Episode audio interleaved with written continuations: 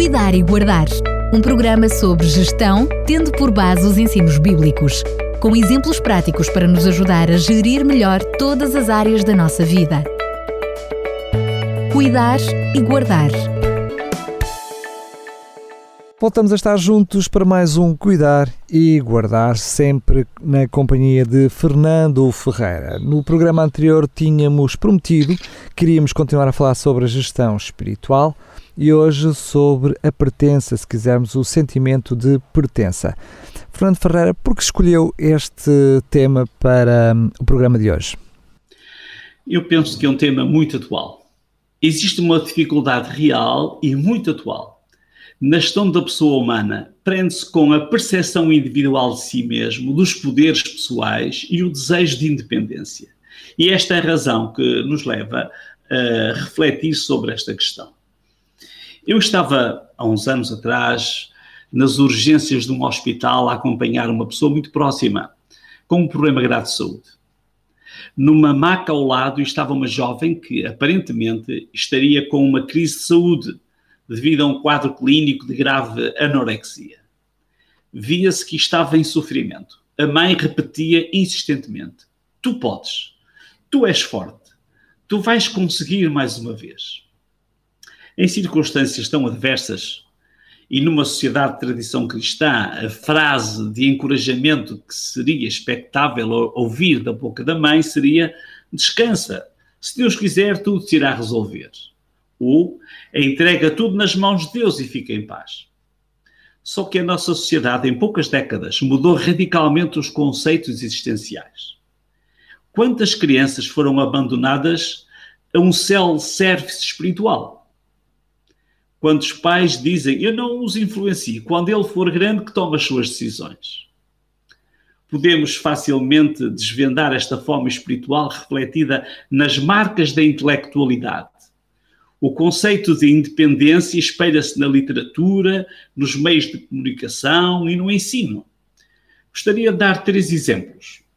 O primeiro, chamo a atenção para um livro de poesia de Florbela Espanca, uma reconhecida poetisa portuguesa, viveu entre 1894 e 1930.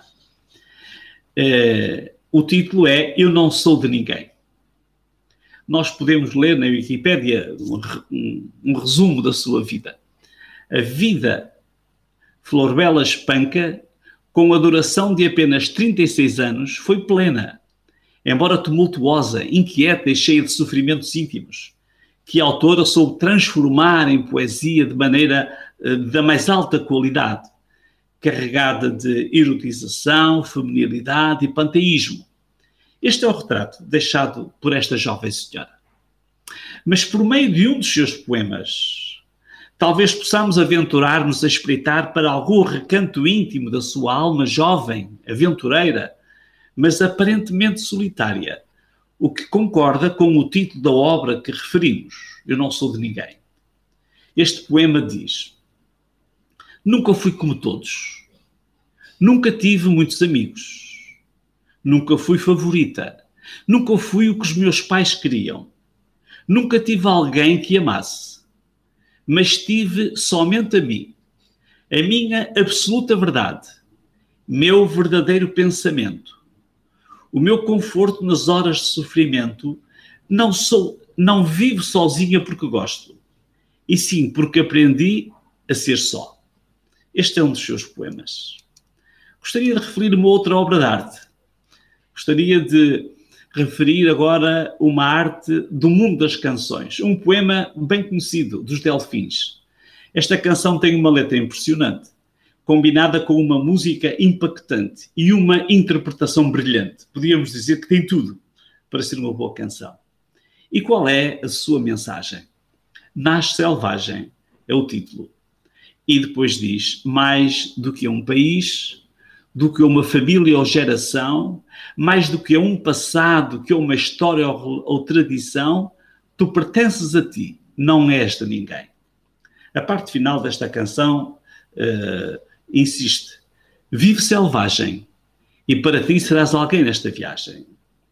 Quando alguém nasce selvagem, não é de ninguém. Quando alguém nasce, nasce selvagem. Não é de ninguém. De ninguém. Acrescentaria a estes dois exemplos e a esta reflexão uma frase de outro vulto da literatura portuguesa, o Prémio Nobel, José Saramago. Eu tenho uma frase muito interessante. Ele diz: nós temos sempre necessidade de pertencer a alguma coisa. E a liberdade plena seria a de não pertencer a coisa nenhuma. Mas como é que se pode não pertencer à língua que se aprendeu? À língua com que se comunica. E, neste caso, a língua com que se escreve. Interessante. Muitas pessoas na nossa sociedade experimentam este conflito. Numa procura ansiosa da liberdade, escolhem tentar não pertencer a ninguém. Mas, seguidamente, eu vou citar um trabalho de Gabriel Lins de Holanda Coelho, da Universidade de Cardiff, do País de Gales. Tem diversas colaborações que são mencionadas da Universidade de Fernando Pessoa, no Brasil, e também de uma universidade da Nova Zelândia. E este trabalho tem como título Escala de Necessidade de Pertença. E a frase seguinte diz: evidências de qualidade psicométrica. Logo no preâmbulo deste trabalho podemos ler esta afirmação.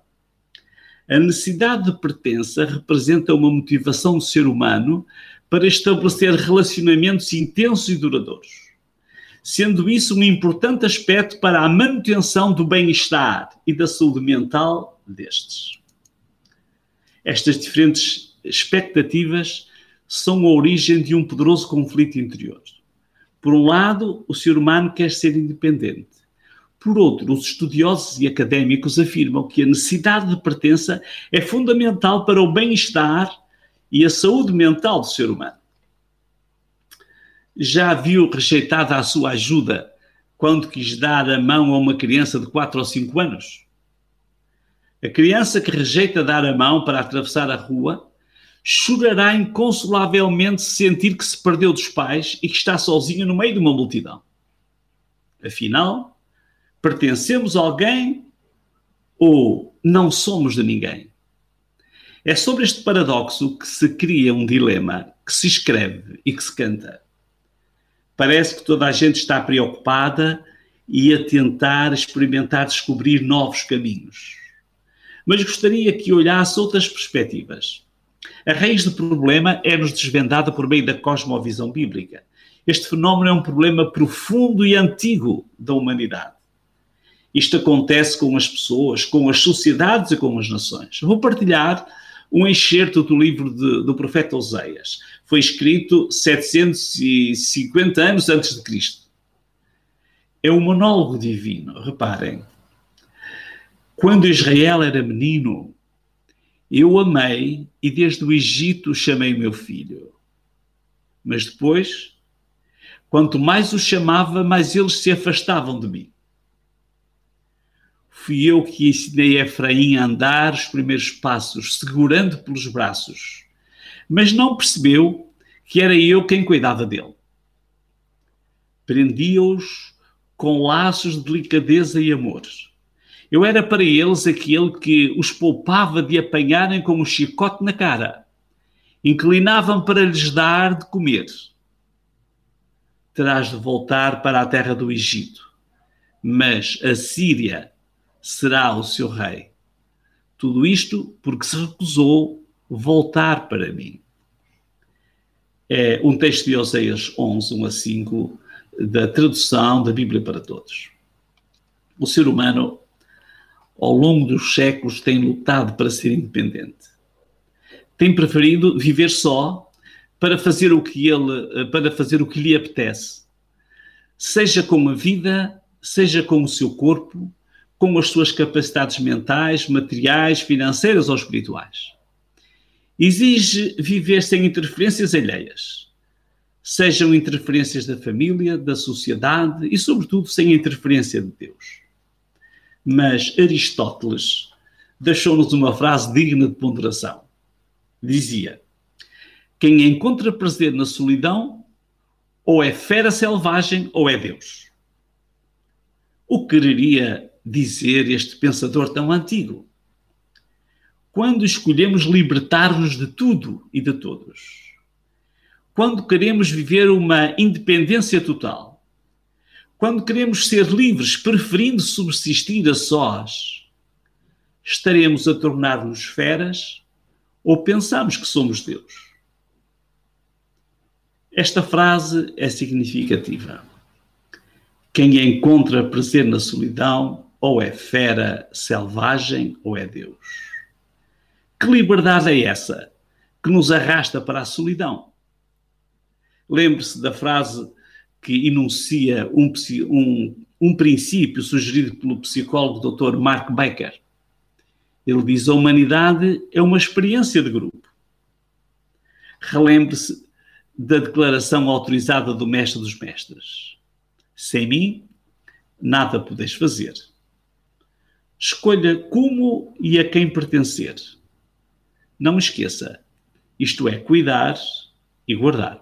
Na próxima semana o assunto vai se manter e, portanto, vamos continuar a falar precisamente sobre a gestão espiritual. Desta feita, qual o assunto, de uma forma mais concreta, que vamos falar no próximo programa? Gostaria de falar sobre a holística. O ser humano não se pode ver parcialmente, tem que se ver no seu todo.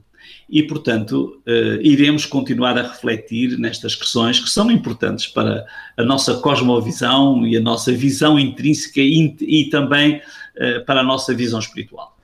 Muito bem, fica desde já então o encontro marcado para o próximo programa. Até lá, se Deus quiser. Mais uma vez, muito obrigado. Até lá, um abraço para todos e é um prazer, mais uma vez, estar na vossa companhia. Cuidar e guardar. Um programa sobre gestão, tendo por base os ensinos bíblicos, com exemplos práticos para nos ajudar a gerir melhor todas as áreas da nossa vida. Cuidar e guardar.